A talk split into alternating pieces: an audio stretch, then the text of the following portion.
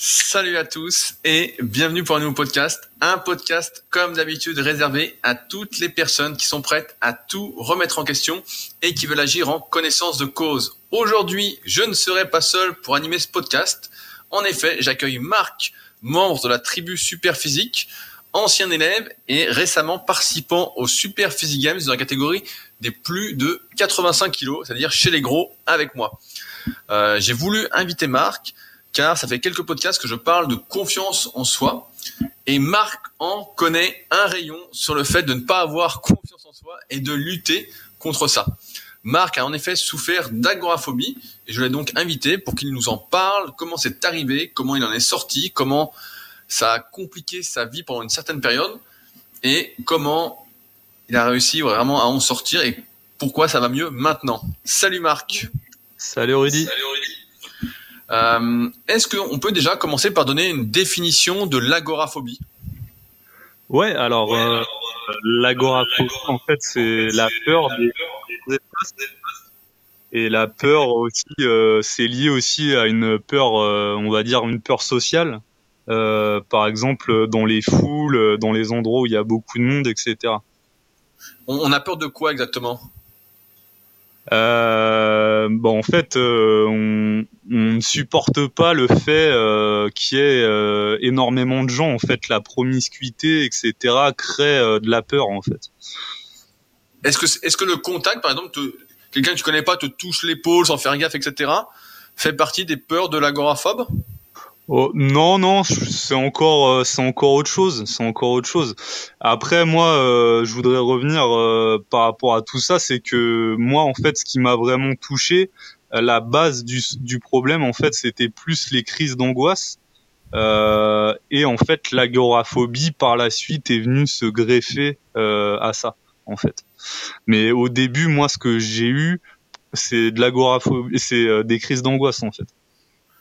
Et ces crises d'angoisse étaient déclenchées par quoi?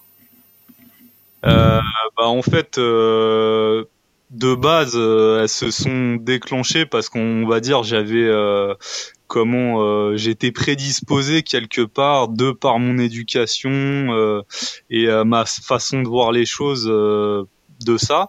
Et puis aussi parce que à ce moment-là, quand ça m'arrivait, j'étais à une période super stressante de ma vie super angoissante. Euh, J'entrais en école de sport. Euh, je, me, je me foutais une pression énorme et euh, j'avais ma famille aussi qui me foutait une grosse pression. Et en fait, le cumul de tout ça et aussi avec en gros ma nature euh, à l'époque euh, a fait que bah, j'ai développé euh, cette pathologie. En fait, tout était contre toi pour ne pas que tu réussisses, quoi. On peut dire ça. Ouais, bah on va dire qu'à l'époque, euh, ouais, j'avais pas les armes pour euh, pour contourner tout ça en fait. Euh, moi, j'assimile un peu ça à un système immunitaire en fait. J'avais un système immunitaire défaillant, mais au niveau euh, psychologique, si tu veux. Euh, comment ça s'est passé ta première crise d'angoisse? Euh, bon, en fait, ça s'est passé que, en fait, euh, j'étais avec un pote. Euh, c'est en 2011. Euh, j'étais avec un pote. Euh, on était euh, dans les sous-sols d'une galerie marchande, une grande galerie marchande. Et en fait, je me sentais mal déjà depuis quelques jours. et j'étais fatigué. je, je me sentais pas bien, quoi. Et puis, on marche dans le truc et tout, et ça commence vraiment à, à à pas aller bien quoi. Et puis euh, j'ai carrément été obligé de, de, de m'allonger. Et puis mon pote euh, sachant pas ce que j'avais il a appelé les il a appelé les pompiers quoi. Et en fait si tu veux ce que je ressentais à ce moment à ce moment donné là c'était une sensation de mort imminente avec euh, une bouche sèche des palpitations euh, euh, les mains euh, les mains moites les mains aussi comment froides. Parce qu'en fait quand ça t'arrive en fait tout ton sang et c'est comment tout ton sang est et dans tes organes vitaux, si tu veux, tes extrémités, elles sont plus euh, irriguées. Parce qu'en fait, euh, t'es comment Tu te prépares euh, à, à, une attaque en fait, si tu veux, parce que on peut décomposer le truc, enfin le corps, en fait, enfin l'être humain dans des dans des situations stressantes, il est fait pour trois types de choses. Il est fait pour l'attaque pour la fuite ou euh, il est comment euh, il, il sait plus euh, quoi faire quoi. Il est il est il est tétanisé. Ouais paralysé.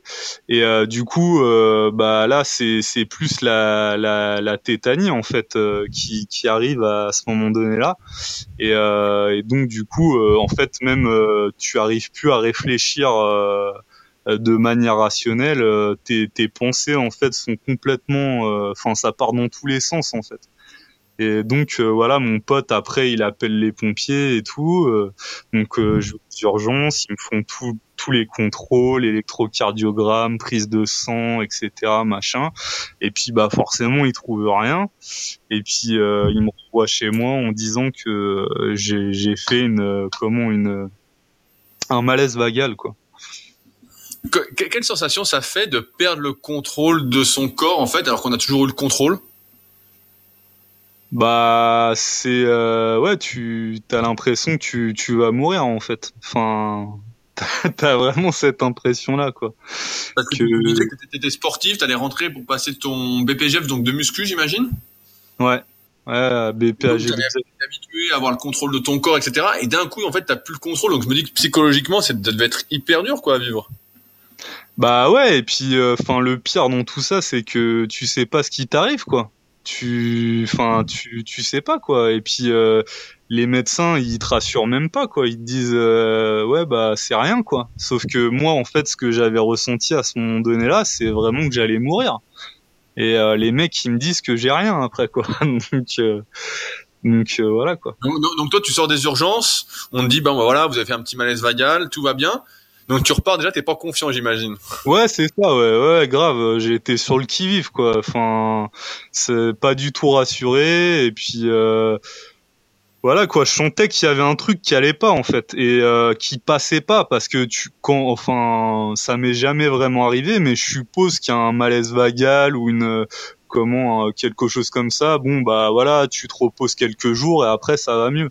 Sauf que là, en fait, je sentais que ça allait, ça allait pas mieux.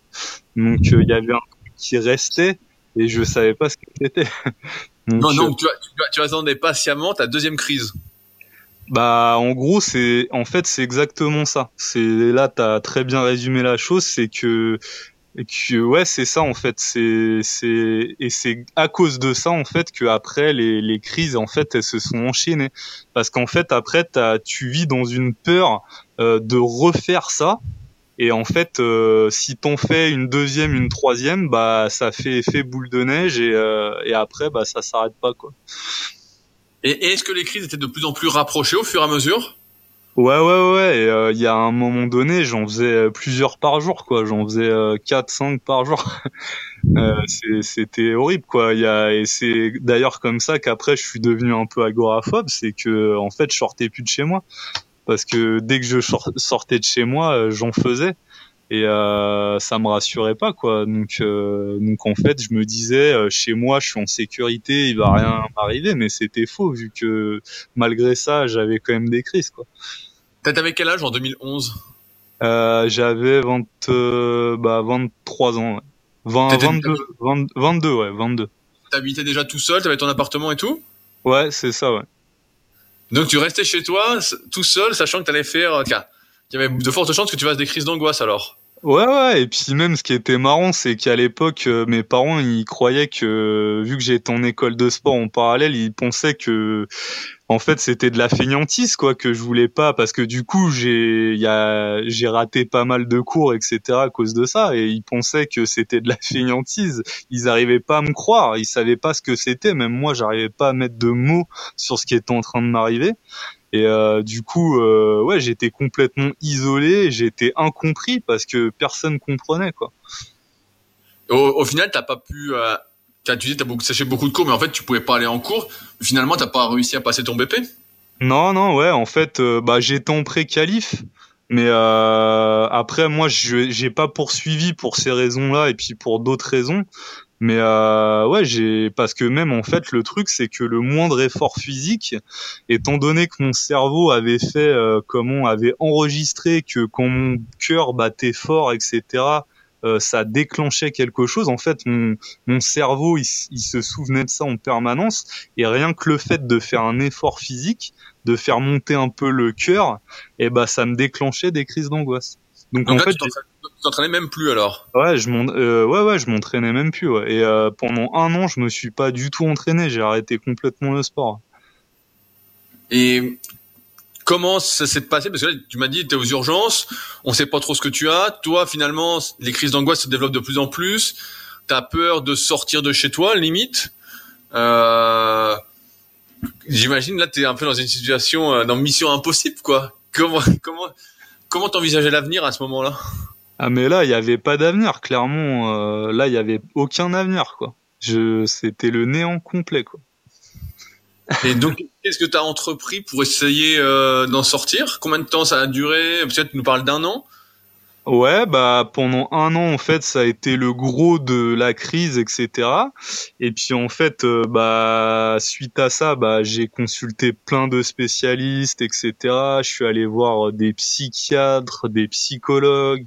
Je suis allé voir même, j'ai fait de, enfin j'ai j'ai testé en fait plein de trucs. J'ai testé bah forcément un peu la médecine alternative, l'acupuncture. Euh, enfin j'ai j'ai testé plein de trucs en fait parce que pour moi euh, personne n'arrivait à mettre de mots sur ce que j'avais. Quand j'allais voir les médecins, euh, souvent ils me disaient, euh, tu sais, ils se foutaient un peu de ma gueule, tu vois, ils me disaient, oh, un grand gaillard comme vous.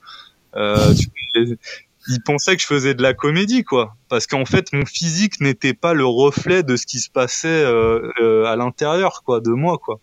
Et pour, ceux qui, pour, ceux qui, te connaissent pas, tu peux dire combien tu mesures et combien tu pèses pour qu'ils se rendent bien compte?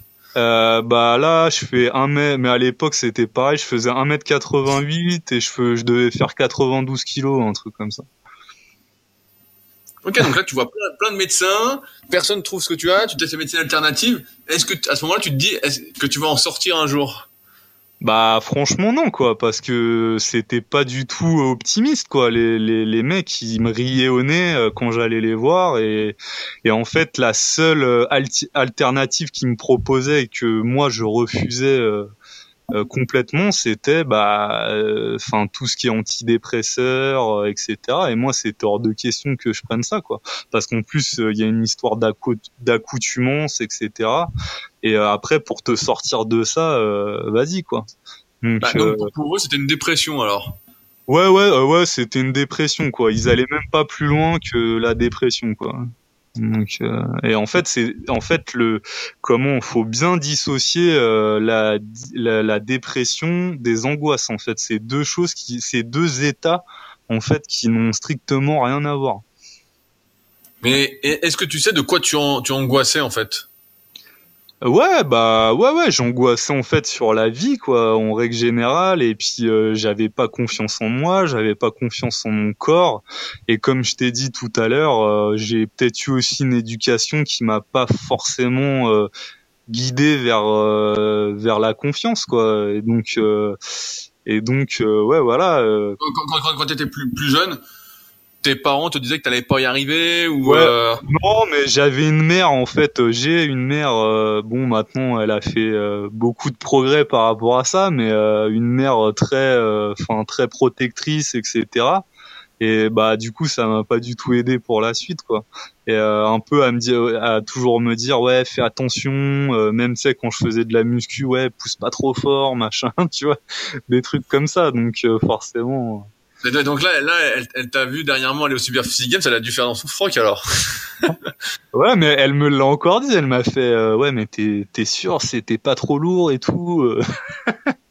ouais, ça, ça avait l'air un peu lourd quand même, hein. Mais bon. ouais, un peu lourd. Ouais. ouais. Donc, on en est là. Donc, au final, pendant un an, donc tu, tu laisses tomber tes études finalement, ta passion. J'imagine qu'au niveau euh, vie de couple, etc. Bon, bah, si t'avais une vie de couple, elle était réduite à néant. Ouais, ouais, ouais. Donc là aussi. Euh, mais malgré tout, là, dans ce que tu dis, j'ai l'impression quand même que tu cherchais à en sortir parce que tu consultais pas mal de spécialistes. Quel a été le, le déclic, en quelque sorte, qui t'a permis d'en sortir? T'as rencontré quelqu'un en particulier ou? Ouais, ouais, bah en fait, si tu veux, après, je me, j'ai, en fait, même encore maintenant, j'ai plus trop confiance en la médecine moderne occidentale euh, parce que j'ai vu qu'en fait, ils étaient incapables de, diagnostiquer ce que j'avais, quoi. Donc euh, même encore maintenant, euh, voilà. Et euh, du coup, bah, je me suis vachement documenté sur Internet et en fait, je suis tombé sur un mec. en fait, c'est un, c'est un Belge et euh, du coup, en fait, lui développait euh, un programme euh, pour en fait les crises d'angoisse et l'agoraphobie. Et en fait, j'ai suivi ce programme-là. Alors, ça se déroulait sur plusieurs semaines, plusieurs mois. Et en fait, bah en gros, c'était un peu comment reformater en fait toute ta manière de penser, d'appréhender les choses, etc. Il y avait une partie comment relaxation, le lâcher prise etc. Et en fait, euh, j'ai dû désapprendre euh, pas mal de choses que j'avais appris jusqu'à ce moment-là. Et, euh, donc ouais voilà quoi. Enfin j'ai revu en fait toute ma manière de penser et et c'est lui vraiment qui m'a aidé vraiment à sortir de ce truc là. Et euh, de toute façon, si vous regardez sur Internet, euh, enfin, c'est l'un des premiers sites, quoi. Bah, on, peut, le citer si t'en es content. Euh, ouais, c'est alors le mec il s'appelle euh, Girt, G G 2 E R T et le site je crois c'est agoraphobie.be un truc comme ça. Et, euh, et donc euh, ouais, donc ça, ça m'a énormément aidé. En fait, c'était vraiment le premier pas en fait euh, dans la rémission de cette euh, maladie euh, psychologique, quoi. Et, euh, et, du coup, en fait, c'est lui aussi, c'est là en fait que j'ai vraiment compris le mécanisme en fait de la crise d'angoisse, de l'agoraphobie, euh, que c'est quelque chose en fait qui s'entretient de l'intérieur. Je sais plus si je le, je l'ai dit tout à l'heure, mais en fait, euh, c'est euh, c'est le fait de se concentrer sur les symptômes physiques qui entretiennent cette euh, cette angoisse, etc. Et en fait, ça ça fait boule de neige. Et plus tu te concentres sur les symptômes, plus les symptômes augmentent, etc. Et après, on atteint l'apogée de la crise. Et en fait, donc voilà, moi ça, déjà ça c'était une première chose. J'ai compris réellement ce que j'avais, les mécanismes, parce que j'avais cette volonté de comprendre euh, déjà ce que j'avais, et euh, je voulais trouver une solution. Et la solution pour moi, elle n'était pas dans les traitements euh, euh, chimiques, parce que pour moi c'est comme mettre un pansement sur une jambe de bois, quoi. Enfin, ça, ça sert strictement à rien, ça masque le problème. Et euh, le problème euh, était en fait beaucoup plus profond que ça. Et euh, donc ça, voilà. Et puis après, en fait, bah il y a aussi vachement, il y a toute la partie alimentation aussi qui est venue après. Euh, le fait de virer le gluten, etc. Ça, ça m'a vachement aidé. Et bah c'est la, comment quand j'ai lu le livre de Julien, euh, ça m'a ça m'a énormément aidé parce qu'en fait j'ai j'ai vu, j'ai testé sur moi le fait d'enlever le gluten que en fait ça m'enlevait une euh, ça ça m'enlevait littéralement de l'angoisse en fait et il le dit dans son livre hein, que ça ça provoque de l'angoisse euh, etc. Même ah, on, ça peut, citer le, le, titre du livre pour ceux qui connaissent pas. Donc, c'est de Julien Vénesson. C'est comment le blé moderne nous intoxique. Je trouve très intéressant ce que tu dis parce que je sais pas si tu as écouté mon dernier podcast avec euh, Alan et Fanny qui s'appelait Marre d'être une victime où justement on expliquait que euh, pour changer en fait, fallait se retrouver un peu au pied du mur et j'ai l'impression que c'est un peu ton cas. Tu t'es retrouvé au pied du mur et en fait tu as dû compter sur toi-même pour changer en fait. Et je trouve que c'est assez difficile aujourd'hui de se remettre en question complètement parce que là tu as dû revoir pratiquement bah, une grosse partie de ton éducation pour en sortir. Euh, tu nous parlais que ça a mis quelques mois pour en sortir. Est-ce que tu te souviens de combien? Ouais, je dirais que ça a mis euh, des années. Des années pour en sortir? Ouais, ouais, ça. Enfin, je te parle complètement, quoi. Hein. Mais euh, après, c'est vrai que les deux premières années, déjà, ça avait éliminé pas mal de de mots mais euh, après, il a fallu encore un travail de fond pour euh, vraiment euh, me sortir de là. Et on va dire, ça fait vraiment trois ans que je suis sorti complètement de de ça, quoi. Donc ça veut dire que quand on s'est connu, t'étais encore, tu faisais encore des crises d'angoisse? Ouais, ouais. Comment s'est passé? Progressivement donc ton retour à, la vie normale Parce que tu disais justement que pendant un an, bah, tu sortais plus de chez toi, tu avais abandonné tes études, donc il n'y avait plus de vie de couple, etc. Euh, donc tout est revenu a priori progressivement, mais est-ce que tu as pu reprendre des études assez rapidement ou reprendre une activité physique ou? Euh, bah ça s'est fait vraiment petit à petit euh, ouais ça s'est fait progressivement mais euh, vraiment le truc en fait que j'ai dû faire et euh, le truc qui est évitable quand on ce genre de choses c'est qu'en fait pour que ça parte il faut absolument te confronter à tes peurs et en fait si tu te confrontes jamais à tes peurs ça restera ça restera toute ta vie donc en fait, ce que j'étais obligé de faire, c'est vraiment me confronter à mes pires peurs en fait. Et moi, mes pires peurs, c'était quoi? C'était euh, la crise cardiaque, etc. Donc euh, là maintenant, euh, vous me voyez faire 10 à 110 au front squat. Ah, ça t'en es fier, ça. hein? Ça, t'en es fier, ton niveau légende. ah pour une sauterelle, c'est bien, non? Et euh, du coup, euh, ça, tu m'aurais fait faire ça il y a, il y a même deux ans, mais j'en aurais été incapable. Parce que en fait, euh, c'est, tu vois, j'aurais une peur qui, qui était trop importante en fait. Et même au tout début, quand je faisais du squat ou enfin, je faisais de la presse quand on était ensemble en coaching, et bah en plus tu me faisais des séries de 20 et, euh, et du coup, mais il y a des fois, j'ai fait des crises d'angoisse euh, sur le, le cul dans le, la, la, la, la presse, quoi. Et euh, combien de temps ça a mis pour que tu puisses... Euh, parce que là, juste avant le podcast, tu me disais que tu sortais du travail. Combien de temps t'as mis avant de pouvoir retravailler? Euh, Bah, j'ai pas mis longtemps parce que de toute manière, j'ai été obligé de retravailler, mais euh, ouais, j'ai mis un an, un an et demi. Mais par contre, tes projets, ce manque de confiance en toi, en fait, t'as éloigné un peu de ta passion à l'époque, qui était donc la musculation. Tu voulais vivre de ta passion. Qu'est-ce que tu as pu faire après comme étude? J'imagine que t'as pas repris le, BP. Non, non, j'ai pas repris le BP, j'ai pas repris euh, forcément d'études, j'ai juste fait une formation en fait euh, euh dans la sécurité privée. Et, et donc voilà, bon après maintenant ça me convient ce que je fais mais à la base c'était pas le plan quoi mais euh, peut-être que j'y reviendrai plus tard hein, je je sais pas hein.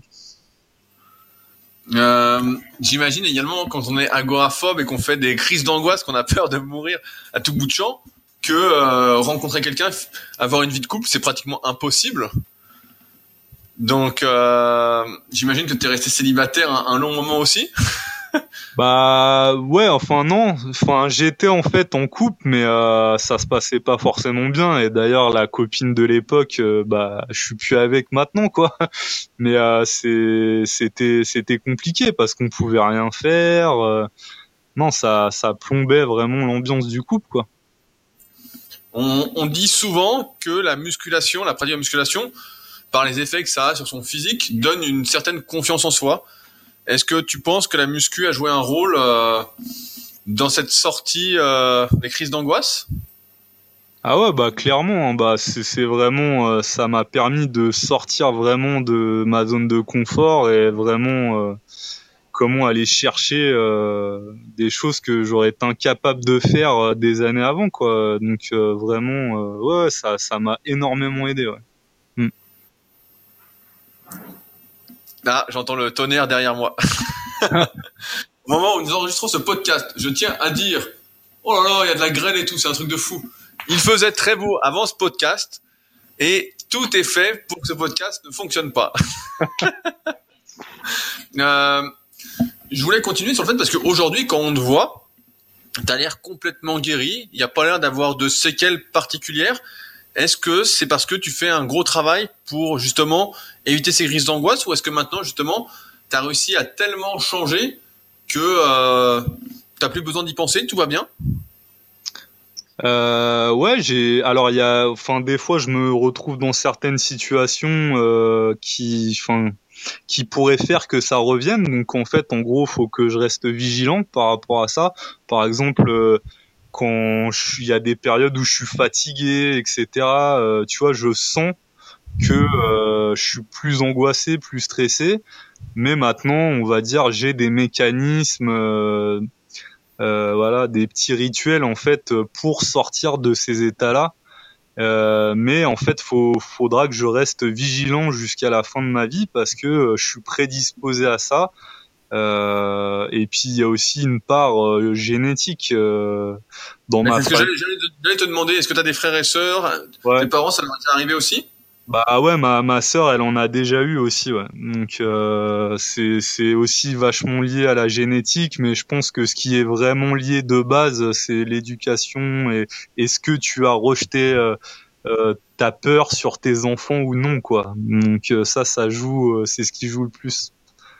Bah, c'est vrai qu'avant, j'ai l'impression, en tout cas, les anciennes générations avaient souvent peur du lendemain, etc.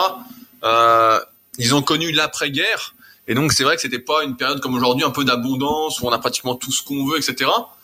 Et que ils s'inquiètent, en tout cas de notre point de vue, un peu exagérément de nous, en nous disant à chaque fois, bah fais attention à ci, fais attention à ça, etc.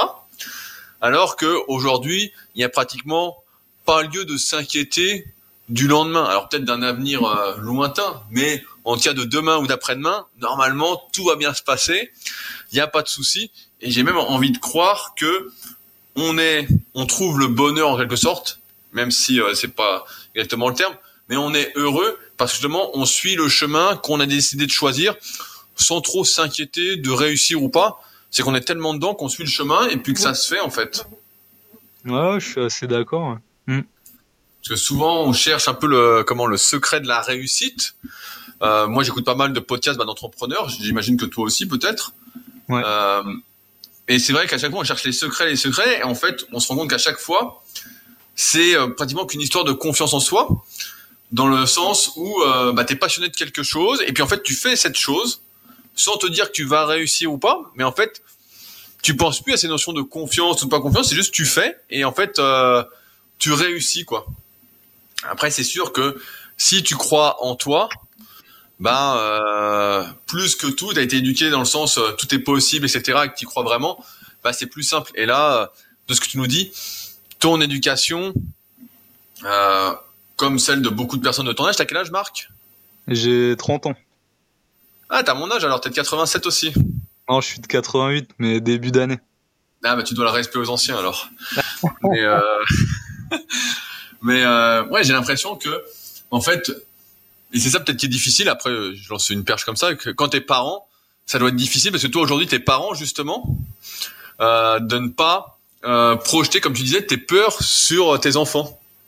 Bah, t'imagines bien que c'est le dernier truc que que je ferais quoi. Donc euh, non, justement, j'essaye vraiment de de de de pas faire euh, les erreurs qu'ont fait euh, mes parents quoi. Mais après tous les parents ne sont pas parfaits hein. tout le monde tous les parents font des erreurs. Si c'est pas ça, ça ça, va être autre chose quoi.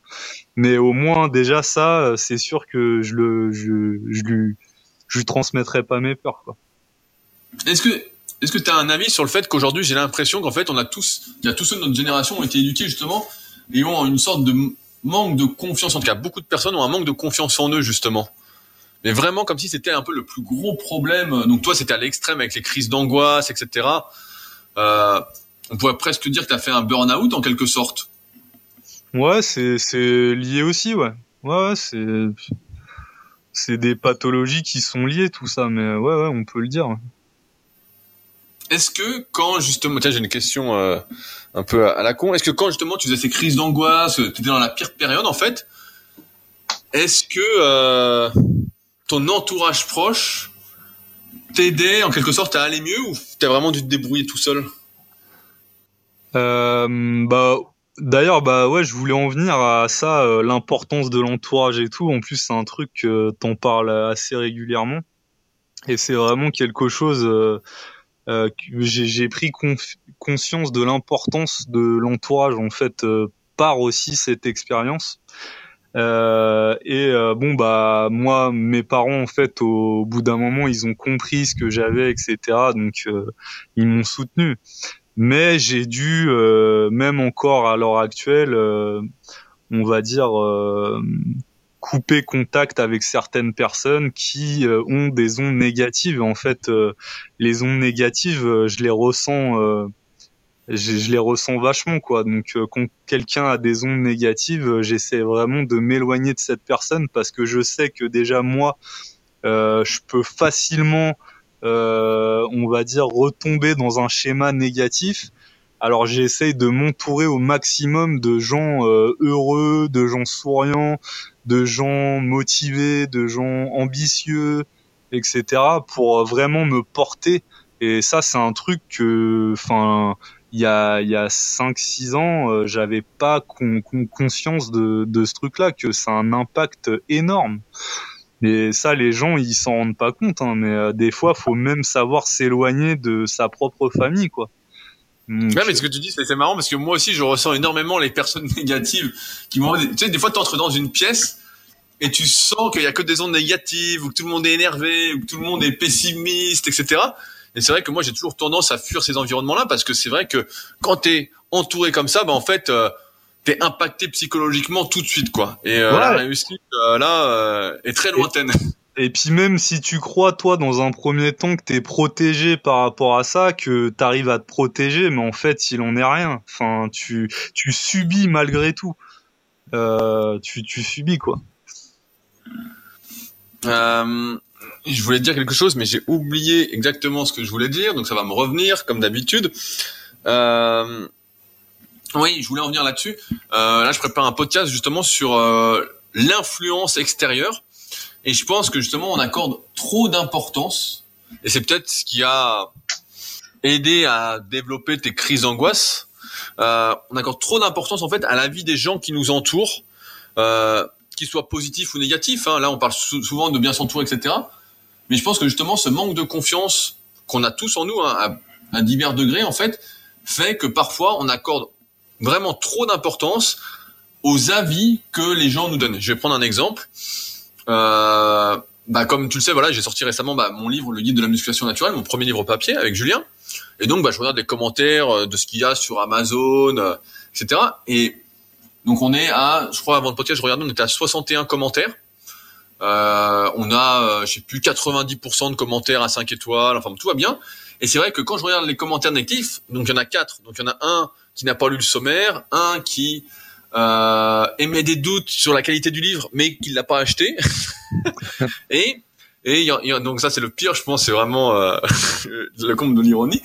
Et il y en a d'autres qui disent euh, ah le livre est horrible, euh, qualité pourrie. Euh, euh, c'est pire que tout ce que j'ai jamais vu, etc. Et c'est vrai que souvent, car moi j'ai l'habitude maintenant, mais c'est vrai que si je débutais un peu dans ce milieu du web, de la sortie de, de, produits en fait, de services, bah, je serais énormément impacté par ça parce que j'accorderais énormément d'importance à cet avis-là et en fait je serais influencé et je me remettrais peut-être en question par rapport à, au livre en fait, à la qualité du livre.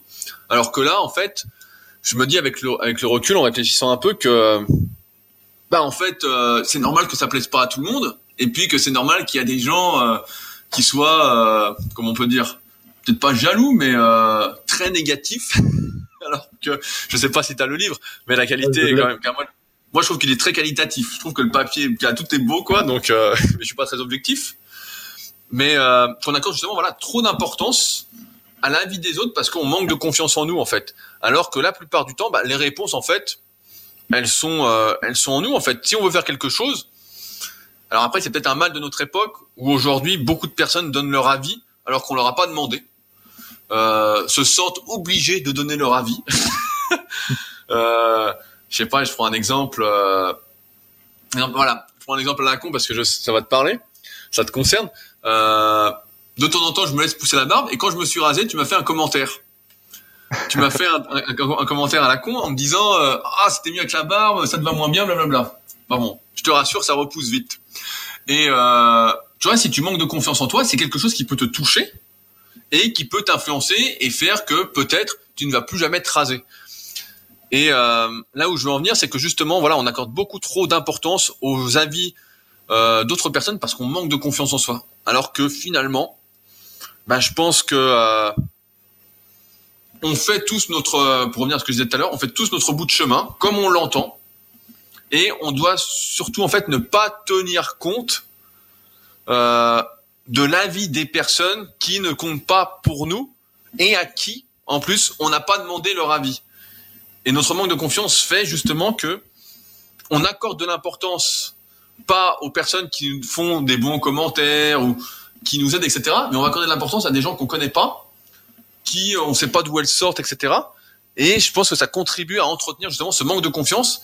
Et peut-être que ça a contribué, je lance une hypothèse, à euh, multiplier tes crises d'angoisse. Peut-être d'écouter trop, euh, comme tu parlais d'entourage, les personnes autour de toi qui te disaient que tu n'avais rien, etc. Et toi, dans ton coin, tu paniquais euh, en disant mais j'ai rien, c'est bizarre, etc. Tu vois, tu ressassais le truc en fait, sous couvert d'influence extérieure. Ouais, aussi, ouais. Ouais, ça a dû jouer. Hein. Parce que ouais, je pense que j'en parlerai plus en détail dans un podcast de l'influence, que j'y réfléchis pas mal en ce moment. Et c'est vrai que si je devais donner un conseil rapide, je dirais bah ne tenez pas compte de la vie des autres. Comme ça, vous irez beaucoup mieux dans tous les domaines, même si ça fait toujours plaisir de recevoir des compliments ou d'être soutenu, etc. Tu vois, je relativise un peu l'importance de l'entourage, même si effectivement bah, être entouré par des personnes négatives, bah, j'ai envie de dire qu'il faut vraiment pas les écouter parce que là c'est le pire qui puisse euh, arriver, en tout cas si on souhaite atteindre euh, ses objectifs. Euh, pour revenir donc sur euh, tes crises d'angoisse, l'agoraphobie, etc. On t'a mis plusieurs années à en sortir. Aujourd'hui, tu arrives à contrôler ça. Est-ce qu'à un moment, tu as vraiment cru que tu allais mourir pour de vrai? Ah ouais, plus d'une fois, ouais. ouais, ça m'est arrivé plusieurs fois. Et quand, quand, ça, quand ça t'arrive, euh, quand, quand c'était arrivé, euh, il y avait personne autour de toi pour te dire que t'allais pas mourir ou? Bon, en fait, le truc c'est que quand ça t'arrive, euh, en fait, il n'y a pas de signe externe que tu es en crise d'angoisse. Donc en fait, les gens, ils comprennent pas ce que t'as. Donc euh, c'est assez compliqué pour eux même de te rassurer parce que ils comprennent pas ce qui se passe. Et euh, toi, euh, t'es même pas en capacité d'expliquer non plus euh, ce qui est en train de se passer. Donc euh, c'est compliqué quoi. Donc t'es vraiment en fait t'es es tout seul quand, quand ça t'arrive. C'est là où je voulais en venir. En fait t'étais complètement isolé. Ouais c'est ça ouais. Ouais. Et donc sans être, je reviens tout à l'heure ce que j'ai, sans être au pied du mur et sans aller chercher de l'aide extérieure. Donc là que t'as trouvé sur internet avec Gert, si ça se dit comme ça. Ouais Gert. Gert, voilà euh, bah en fait tu serais toujours euh, au fond du trou. Tu serais peut-être même interné au final, en exagérant. Ouais, non mais c'est clair. Ouais, non mais je, je, ouais, je pourrais plus rien faire et puis euh, voilà quoi. Est-ce que tu as toujours eu, euh, parce que là il y a quand même un gros changement dans ce que tu nous expliques et comme je m'intéresse de près aux, capacités de changement de, chacun, est-ce que tu as toujours eu en toi euh, cette envie de comprendre les choses?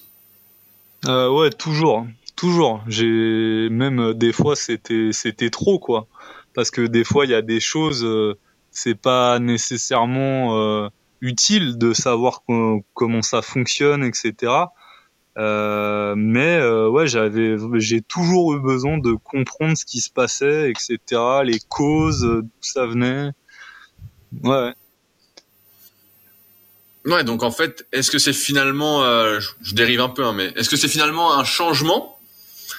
Puisque finalement, ce qui a pris le dessus dans ton caractère, c'est le fait justement que tu as toujours eu, de par ton éducation sans doute, euh, cette envie de comprendre qui a pris le dessus, donc sur euh, ce manque de confiance en soi. C'est marrant comme, tu vois, cette ambiguïté entre euh, la confiance en soi dans le fait d'essayer de tout comprendre et le manque donc de confiance en toi dans d'autres domaines. Tu vois cette euh, ouais, je vois ce que tu veux dire. Cette ambiguïté, cette opposition. Ouais. Euh, ouais, c'est vrai que c'est assez intéressant de voir que voilà, c'est ça le mot que je cherchais, c'est que souvent on a des choses en fait qui se passent. J'ai l'impression comme si on était euh, rempli de paradoxes. Je sais pas si ça te fait ça des fois de te dire, euh, toi tu penses quelque chose et puis euh, normalement tu devrais penser, ça devrait être relié à telle pensée, et puis en fait, ou à telle action, et finalement tu fais une autre action, et mais cette action-là te rend également heureux. Ouais, bah de toute façon, ouais, on est tous un peu comme ça, quoi, même contradictoire sur certains, sur certaines choses. On est tous comme ça. Hein. On est tous donc complètement fous, quoi.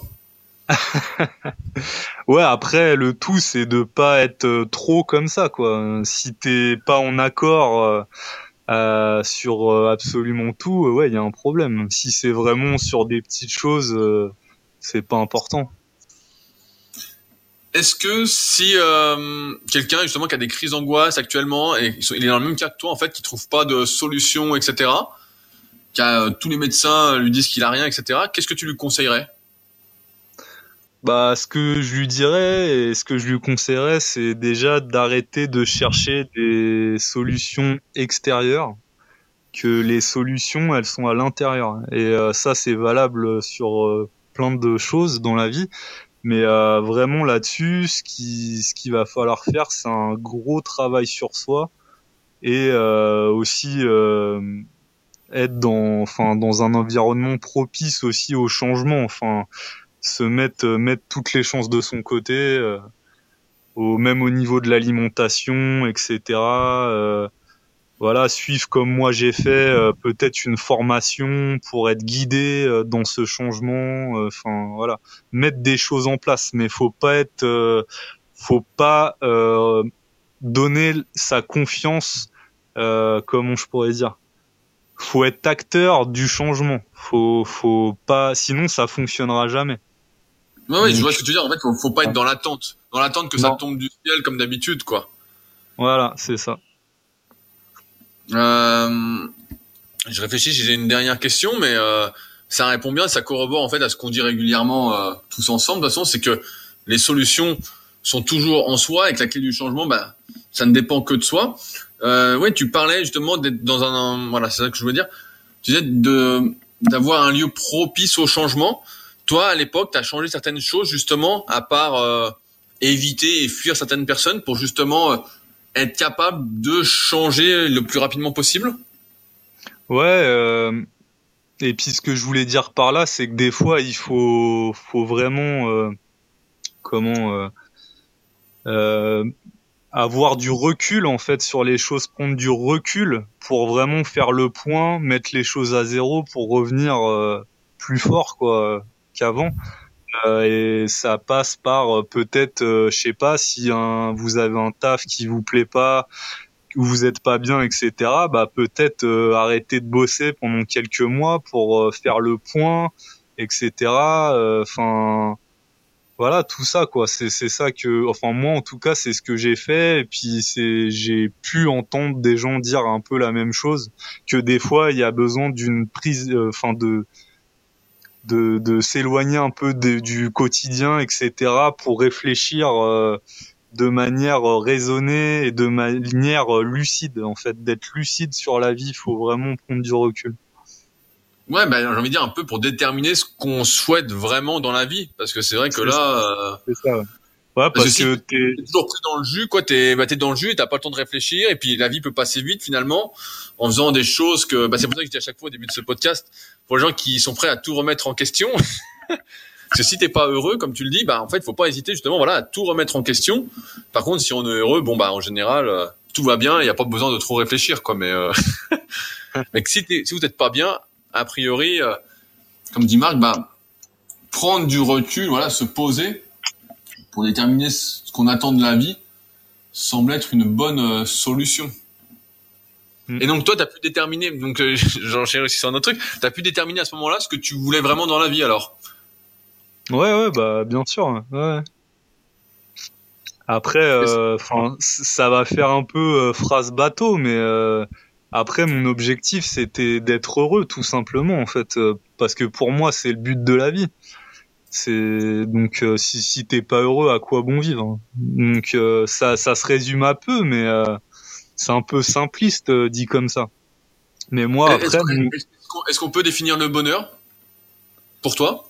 Ouais, bah comme euh, tu l'as souvent dit, c'est euh, c'est un cumul de micro bonheur en fait. Le bonheur, c'est moi par exemple, mon bonheur, c'est euh, atteindre certains objectifs dans différents domaines, etc. Me faire des projets, enfin voilà quoi. C'est c'est c'est un cumul de tout ça. C'est une association. Mais finalement, c'est pas des choses très compliquées. Non, non, non, non. Tu, pour toi, le bonheur, c'est pas de conduire une Ferrari? Absolument pas. Ou d'avoir une vraie barbe et pas une moumoute.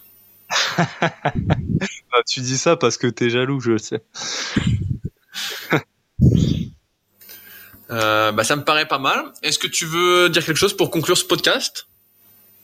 Non, bah, je crois que j'ai fait le tour aussi de, de tout ça. Donc, euh, après, c'était intéressant de, de t'interroger sur le sujet parce que c'est vrai que moi, j'ai jamais été confronté à tout ça. J'ai sur certaines parties, voilà, je manque de confiance en moi, mais moins que euh, ce que tu as vécu. Et c'est vrai que c'était intéressant d'avoir un témoignage de quelqu'un qui a vraiment vécu euh, ça à l'extrême, qui s'est retrouvé bah, tout seul, euh, qui a dû sortir les doigts pour en sortir, euh, et qui finalement en est sorti. Et puis aujourd'hui, on peut dire que bah, tout va bien, t'as l'air heureux, euh, tout va bien quoi dans ta vie, non? Ouais, nickel. Euh, si jamais certains voulaient te contacter pour en parler un peu plus, s'ils sont touchés par ce problème-là, où est-ce que je les renvoie? Euh, Sur mon Instagram. Donc, bah, je mettrai ton compte Instagram directement dans la description du podcast pour ceux que ça intéresserait euh, d'en parler avec toi. S'il y a des détails qu'on n'a pas abordés et puis s'il y en a qui veulent aller. Ouais, il y a pas de souci. Euh, moi, je vais en profiter pour te remercier euh, du temps qu'on a passé à faire ce podcast vu que c'est le quatrième enregistrement qu'on fait suite à des problèmes de connexion et suite à l'averse qui continue chez moi. Je savais même pas que euh, c'était prévu qu'il pleuve. Mais euh, voilà, il y a eu une tempête pendant ce podcast. Tout était réuni pour pas qu'on y arrive. Euh, et comme d'habitude, bah voilà, si ce podcast euh, vous a aidé, euh, vous aide à y voir plus clair, vous pousse à la réflexion pour être plus heureux dans votre vie, bah, je vous invite à laisser un commentaire sur l'application podcast si vous êtes sur iPhone ou directement sur iTunes si vous êtes sur PC ou sur Mac en tapant le podcast de Rudy Koya et en laissant une petite note de 5 étoiles et un petit commentaire d'encouragement. Euh, les commentaires positifs m'influencent positivement et les commentaires négatifs, bah, j'essaye de ne plus être influencé par. Mais ça, on en reparlera donc dans un prochain podcast. Encore merci Marc pour ton temps et puis nous on se retrouve dès la semaine prochaine pour un nouveau podcast. Salut. Salut.